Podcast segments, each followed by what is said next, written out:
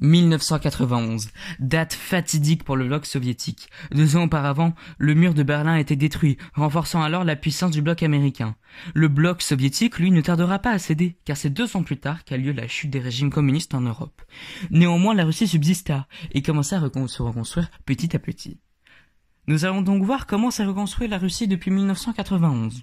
Pour ce faire, nous allons voir dans un premier temps la construction de la Russie sous le premier président russe Boris Eltsine, puis la Russie sous Vladimir Poutine, pour enfin finir sur la question des relations avec les autres pays et de son influence. Boris Eltsine est le premier président russe à gouverner la Russie après la chute du bloc soviétique. Il est né le 1er février 1931 et mort le 23 avril 2007 à Moscou. Celui-ci est issu d'une famille modeste, mais cela ne l'empêcha pas de faire partie du parti, communiste soviétique. Il est élu député et il est en concurrence avec Gobertchev afin de devenir le premier président russe. Le 12 juin 1991, après des tentatives de coup d'État de, la part de son opposant, Eltsine devient le premier président russe avec plus de 70% des voix au suffrage universel direct. Dès qu'il fut élu président de la Russie, Eltsine reçut les résultats d'un sondage qu'il avait fait auparavant, celui de mettre fin à l'Union soviétique. La date fatidique sera alors le 20 août 1991. Néanmoins, les conjurés veulent empêcher la signature de ce traité qui annonce la fin de l'URSS. Un coup d'État est alors à prévoir. Des blindés entrent dans la ville. Boris en profite pour faire passer un message, celui d'une grève générale. Après de nombreux rebondissements, le président russe gagne. L'Union soviétique vit ses dernières heures. Le 25 décembre 1991, Gobertchev annonce sa démission, ce qui accorde à Helsinki d'avoir pour lui 27 000 armes nucléaires. Boris a alors le contrôle sur la Russie, mais cette Russie est faible au sens économique et politique. De ce fait, la Russie en 1992 connaît la, libéralisation des prix. Il existe une inflation explosive, 2600% en 1992. Néanmoins, le rouble lui dégringole. Il, on passe de 220 roubles pour 1 dollar à 420. La même année, Helsinki va voir George Bush, en Amérique pour réduire leur arsenal nucléaire. Cette décision aboutira à la fin de la guerre froide. Il crée la même année une armée multinationale, regroupant 18 des 20 républiques autonomes de Russie. Il existe cependant entre lui et le Parlement une certaine crise. Celui-ci alors tente de se défaire de cette hostilité en proposant un référendum. Le Parlement, lui, ne veut pas de son référendum. Le Parlement, qui est alors agacé, décide de destituer euh, Boris Elstine. Le 27 mars 1992, il échappe de peu à la destitution. Après cela, Helsinki doit faire face à d'autres crises, celle de la Banque de Russie. Cette banque retire les roubles mis en circulation devant, euh, avant 1993. C'en est assez pour le Parlement qui destitue le président. Après cela, il y a de nombreuses oppressions et de morts, mais Helsinki parvient à reprendre le pouvoir, car c'est le Parlement, car le Parlement avait réussi à le destituer euh, peu de temps avant. En 1994, il engage une guerre contre la Tchétchénie pour prouver que la Russie est toujours une puissance importante. Il existe la même année une explosion du chômage.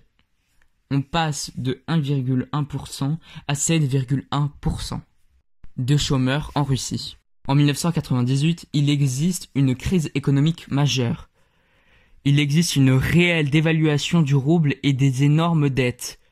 Face à cet événement, Boris Elstine change de Premier ministre très souvent. Son dernier Premier ministre est nul autre que Vladimir Poutine. Le 31 décembre 1999, après avoir consulté sa fille, il démissionne pour raison de santé. Son successeur par intérim est donc Vladimir Poutine. Il y a 20 ans, le 7 mai 2000, Vladimir Poutine était élu président de la Russie et chef du gouvernement russe, successeur de Boris Eltsine. Sa politique a permis à la Russie de devenir le principal producteur mondial de pétrole en 2003 avec un million de tonnes par an. À cette époque, ceci représentait un réel espoir suite à la crise économique de 1990 qui avait eu des conséquences négatives importantes pour la population. En effet, 50% de la population russe était sous le seuil de pauvreté en 1995. En Russie, le secteur énergétique représente la moitié du budget du pays. Ce facteur énergétique est donc un élément important dans la politique de la Russie de Vladimir Poutine. Beaucoup disent que la Russie a en partie perdu la guerre froide à cause de son modèle économique défaillant. Poutine a donc dû, à son arrivée au pouvoir en 1999 en tant que Premier ministre, mettre en œuvre un nouveau plan économique au service de la puissance russe. L'économie de la Russie repose maintenant sur de nombreuses ressources naturelles telles que le gaz, le pétrole et le charbon. Ce secteur de l'énergie tient une place importante dans l'économie russe. En 2018, la Russie se plaçait au second rang mondial des producteurs de gaz, au troisième rang des producteurs de pétrole et au sixième rang des producteurs de charbon. Ce secteur représente maintenant 36% des recettes du budget fédéral. Cette économie diversifiée a permis à la Russie de devenir une des dix plus grandes puissances économiques mondiales. La Russie est un pays ouvert au commerce extérieur. Il est le 14e exportateur et le 22e importateur de marchandises au monde.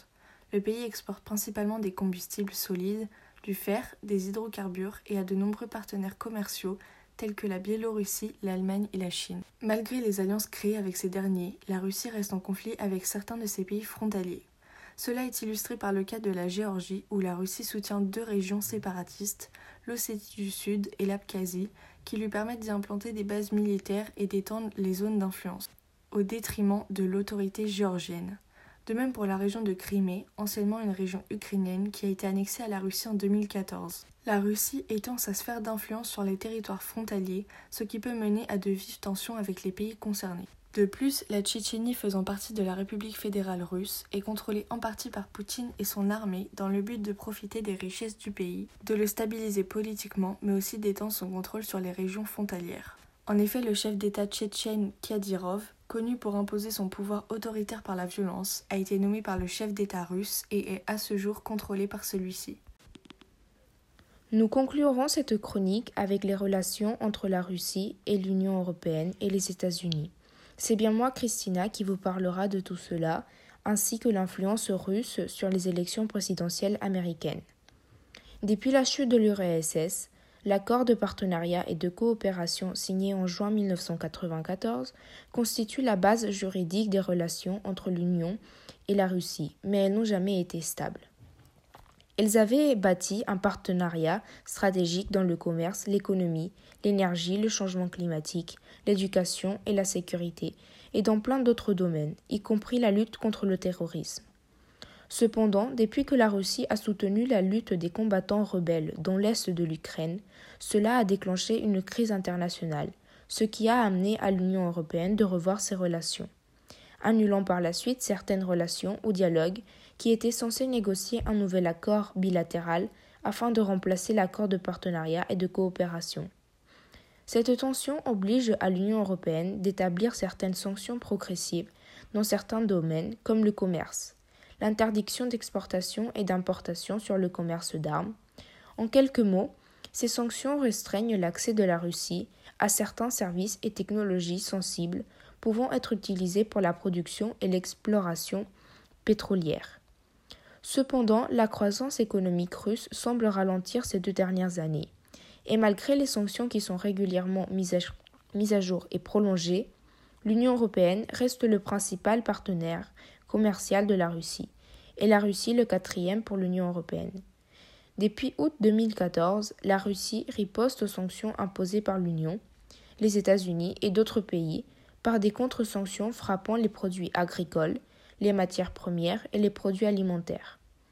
Toutefois, le Parlement européen a suspendu les relations interparlementaires avec l'Assemblée fédérale russe suite aux mesures restrictives diplomatiques prises en réponse à la crise ukrainienne.